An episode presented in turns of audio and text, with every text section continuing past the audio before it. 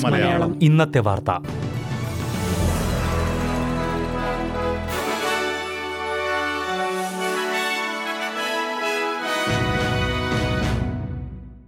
നമസ്കാരം. S B S Malayalam ഇന്നത്തെ വാർത്തയിലേക്ക് സ്വാഗതം. ഇന്ന് രണ്ടായിരത്തി ഇരുപത്തിരണ്ട് മാർച്ച് ഇരുപത്തിയൊന്ന് തിങ്കൾ. വാർത്തകൾ വായിക്കുന്നത് ദിജു ശിവദാസ്.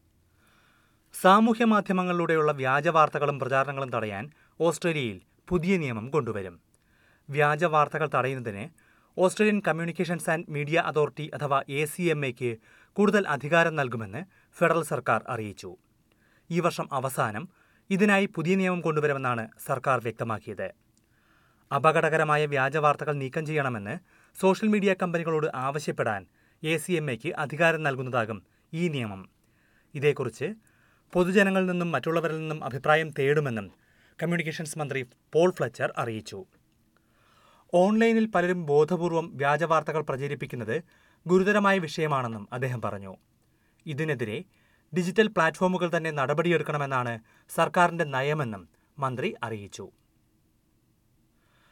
ദുരന്ത നിവാരണ പ്രവർത്തനങ്ങളിൽ സർക്കാർ വീഴ്ച വരുത്തിയെന്നാരോപിച്ച് വെള്ളപ്പൊക്ക ബാധിത പ്രദേശങ്ങളിൽ നിന്നുള്ളവർ പ്രധാനമന്ത്രിയുടെ വസതിയിലേക്ക് മാർച്ച് നടത്തി. വെള്ളപ്പൊക്കത്തിൽ നശിച്ച സാധനങ്ങൾ പ്രധാനമന്ത്രിയുടെ വസതിക്ക് മുന്നിൽ ഉപേക്ഷിച്ചായിരുന്നു പ്രതിഷേധം. പ്രധാനമന്ത്രിയുടെ സിഡ്നിയിലെ ഔദ്യോഗിക വസതിയായ കെറിബിലി ഹൌസിന് മുന്നിലാണ് പ്രതിഷേധക്കാർ വെള്ളം കയറി നശിച്ച വീട്ടുസാധനങ്ങൾ കൂട്ടിയിട്ടത്. വടക്കൻ ന്യൂ സൗത്ത് വെയിൽസിലെ ലിസ്മോറിൽ നിന്നുള്ള സംഘമായിരുന്നു ഇത്. കാലാവസ്ഥാ വ്യതിയാനം മൂലമാണ് ഇത്തരമൊരു വെള്ളപ്പൊക്കമുണ്ടായതെന്നും അതിനെതിരെ സർക്കാർ മതിയായ നടപടികൾ സ്വീകരിക്കുന്നില്ലെന്നും അവർ ആരോപിച്ചു. കുട്ടികളുടെ കളിപ്പാട്ടങ്ങൾ വസ്ത്രങ്ങൾ വീട്ടുപകരണങ്ങൾ കാർപ്പറ്റ് തുടങ്ങിയവയാണ് പ്രതിഷേധക്കാർ കൊണ്ടുവന്നത്. വീടിന്റെ മേൽക്കൂരയിൽ ആറു മണിക്കൂറോളം അഭയം തേടിയിട്ടും രക്ഷയ്ക്കായി ഔദ്യോഗിക സംവിധാനങ്ങളൊന്നും എത്തിയില്ലെന്നും സമൂഹത്തിലെ മറ്റു ചിലരാണ് തന്നെ രക്ഷിച്ചതെന്നും സംഘത്തിലുണ്ടായിരുന്ന കേറ്റ് സ്ട്രൗഡ് പറഞ്ഞു. പ്രധാനമന്ത്രി ലിസ്മോറിലെത്തിയപ്പോഴും ജനങ്ങളെ അഭിമുഖീകരിക്കാനുള്ള ധൈര്യം കാട്ടിയില്ലെന്നും അവർ ആരോപിച്ചു. വെള്ളപ്പൊക്ക ദുരന്തത്തിൽപ്പെട്ടവരെ സഹായിക്കാനായി ഒന്ന് ദശാംശം ഏഴ് ബില്യൺ ഡോളറിന്റെ പാക്കേജാണ് ഫെഡറൽ സംസ്ഥാന സർക്കാരുകൾ ഇതുവരെ പ്രഖ്യാപിച്ചിരിക്കുന്നത്. കാർബൺ ബഹിർഗമനം നിയന്ത്രിക്കാൻ സത്വര നടപടികളെടുത്തില്ലെങ്കിൽ ഗ്രേറ്റ് ബാരിയർ റീഫിലെ പവിഴപ്പുറ്റുകൾ നശിക്കാൻ സാധ്യത കൂടുതലാണെന്ന് പുതിയ മുന്നറിയിപ്പ്.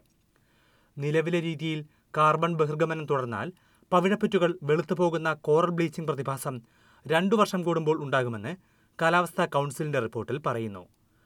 രണ്ടായിരത്തി നാൽപ്പത്തിനാലോടെ ഇത് എല്ലാ വർഷവും സംഭവിക്കാം. ഈ സാഹചര്യം അതിജീവിക്കാൻ രണ്ടായിരത്തി മുന്നൂറ് കിലോമീറ്റർ നീളമുള്ള ഗ്രേറ്റ് ബാരിയർ റീഫിന് പ്രയാസമായിരിക്കുമെന്നും റിപ്പോർട്ട് മുന്നറിയിപ്പ് നൽകുന്നു. ഗ്രേറ്റ് ബാരിയർ റീഫിന് പുറമെ ഭൂമധ്യരേഖയ്ക്കടുത്തുള്ള മറ്റു പവിഴപ്പുറ്റുകളെയും ഇത് ബാധിക്കാമെന്നാണ് മുന്നറിയിപ്പ്.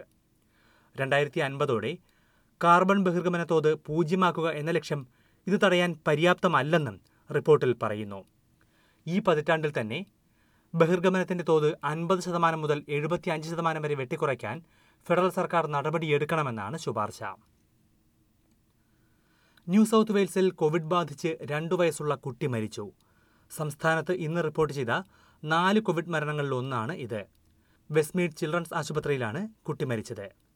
കോവിഡ് ബാധിച്ച ശേഷവും ആരോഗ്യത്തോടെ ഇരുന്ന കുട്ടിയാണ് മരണത്തിന് കീഴടങ്ങിയതെന്ന് ആരോഗ്യവകുപ്പ് അധികൃതർ അറിയിച്ചു. ക്വീൻസ്ലാൻഡിൽ രണ്ടുപേരും കോവിഡ് ബാധിച്ച് മരിച്ചിട്ടുണ്ട്. വിക്ടോറിയയിൽ തുടർച്ചയായി രണ്ടാം ദിവസവും മരണങ്ങളൊന്നും റിപ്പോർട്ട് ചെയ്തിട്ടില്ല. ന്യൂ സൗത്ത് വെയിൽസിലെ പുതിയ കോവിഡ് കേസുകൾ കുറയുന്നതായും അധികൃതർ വ്യക്തമാക്കി. പതിനാലായിരത്തി തൊള്ളായിരത്തി എഴുപത് പേർക്കാണ് ഇന്ന് രോഗബാധ സ്ഥിരീകരിച്ചത്. ഇന്നലെ ഇത് പതിനാറായിരത്തി എണ്ണൂറ്റി പതിമൂന്ന് പേർക്കായിരുന്നു. കഴിഞ്ഞയാഴ്ച ഇരുപതിനായിരത്തിലേറെ പേർക്കായിരുന്നു പ്രതിദിന രോഗബാധ. വിക്ടോറിയയിൽ ഏഴായിരത്തി അഞ്ഞൂറ്റി മുപ്പത്തി ഒന്ന് പേർക്ക് രോഗബാധ സ്ഥിരീകരിച്ചപ്പോൾ ക്വീൻസ്ലാൻഡിൽ ആറായിരത്തി ഇരുന്നൂറ്റി ആറ് പേർക്കാണ് പുതിയ രോഗബാധ. ടാസ്മേനിയയിൽ ആയിരത്തി മുന്നൂറ്റി നാല് പേർക്കും എ സി ടിയിൽ എണ്ണൂറ്റി തൊണ്ണൂറ്റിയെട്ട് പേർക്കും വെസ്റ്റേൺ ഓസ്ട്രേലിയയിൽ അയ്യായിരത്തി അഞ്ഞൂറ്റി അറുപത്തി ആറ് പേർക്കും സൗത്ത് ഓസ്ട്രേലിയയിൽ മൂവായിരത്തി ഒരുന്നൂറ്റി ഇരുപത്തൊന്ന് പേർക്കും പുതിയതായി രോഗം സ്ഥിരീകരിച്ചിട്ടുണ്ട്. ഓസ്ട്രേലിയൻ ജനതയുടെ രക്തഗ്രൂപ്പുകളുടെ അനുപാതം മാറുന്നതായി പുതിയ പഠനം. പോസിറ്റീവ് രക്തഗ്രൂപ്പ് ഉള്ളവരുടെ എണ്ണം ഓസ്ട്രേലിയയിൽ കൂടി വരുന്നതായാണ് ഓസ്ട്രേലിയൻ മെഡിക്കൽ ജേണൽ പ്രസിദ്ധീകരിച്ച പഠനം പറയുന്നത്. രക്തം പരിശോധിക്കുന്നവരുടെയും ആദ്യമായി രക്തദാനം നടത്തുന്നവരുടെയും കണക്കുകളുടെ അടിസ്ഥാനത്തിലാണ് ഈ റിപ്പോർട്ട്. രാജ്യത്തെ പതിമൂന്ന് ലക്ഷം പേരുടെ രക്തഗ്രൂപ്പുകൾ പരിശോധിച്ചാണ് ഇത്. ഓസ്ട്രേലിയൻ കുടിയേറ്റത്തിലുണ്ടാകുന്ന മാറ്റമാണ് ഇതിലൂടെ വ്യക്തമാകുന്നതെന്ന് റെഡ് ക്രോസ് ലൈഫ് ബ്ലഡിലെ ഗവേഷക റന ഹിറാനി ചൂണ്ടിക്കാട്ടി. എ ബി പോസിറ്റീവ് ഗ്രൂപ്പുള്ളവരുടെ അനുപാതം രണ്ടു ശതമാനത്തിൽ നിന്ന് നാലു ശതമാനമായും ബി പോസിറ്റീവ് ഉള്ളവരുടെ എണ്ണം എട്ട് ശതമാനത്തിൽ നിന്ന് പന്ത്രണ്ട് ശതമാനമായുമാണ് കൂടിയത്. കഴിഞ്ഞ പത്തു വർഷത്തെ കണക്കാണ് ഇത്. ഇന്ത്യ ചൈന തുടങ്ങിയ രാജ്യങ്ങളിൽ നിന്നുള്ള കുടിയേറ്റമാണ് ഇതിന്റെ പ്രധാന കാരണമായി ചൂണ്ടിക്കാട്ടുന്നത്.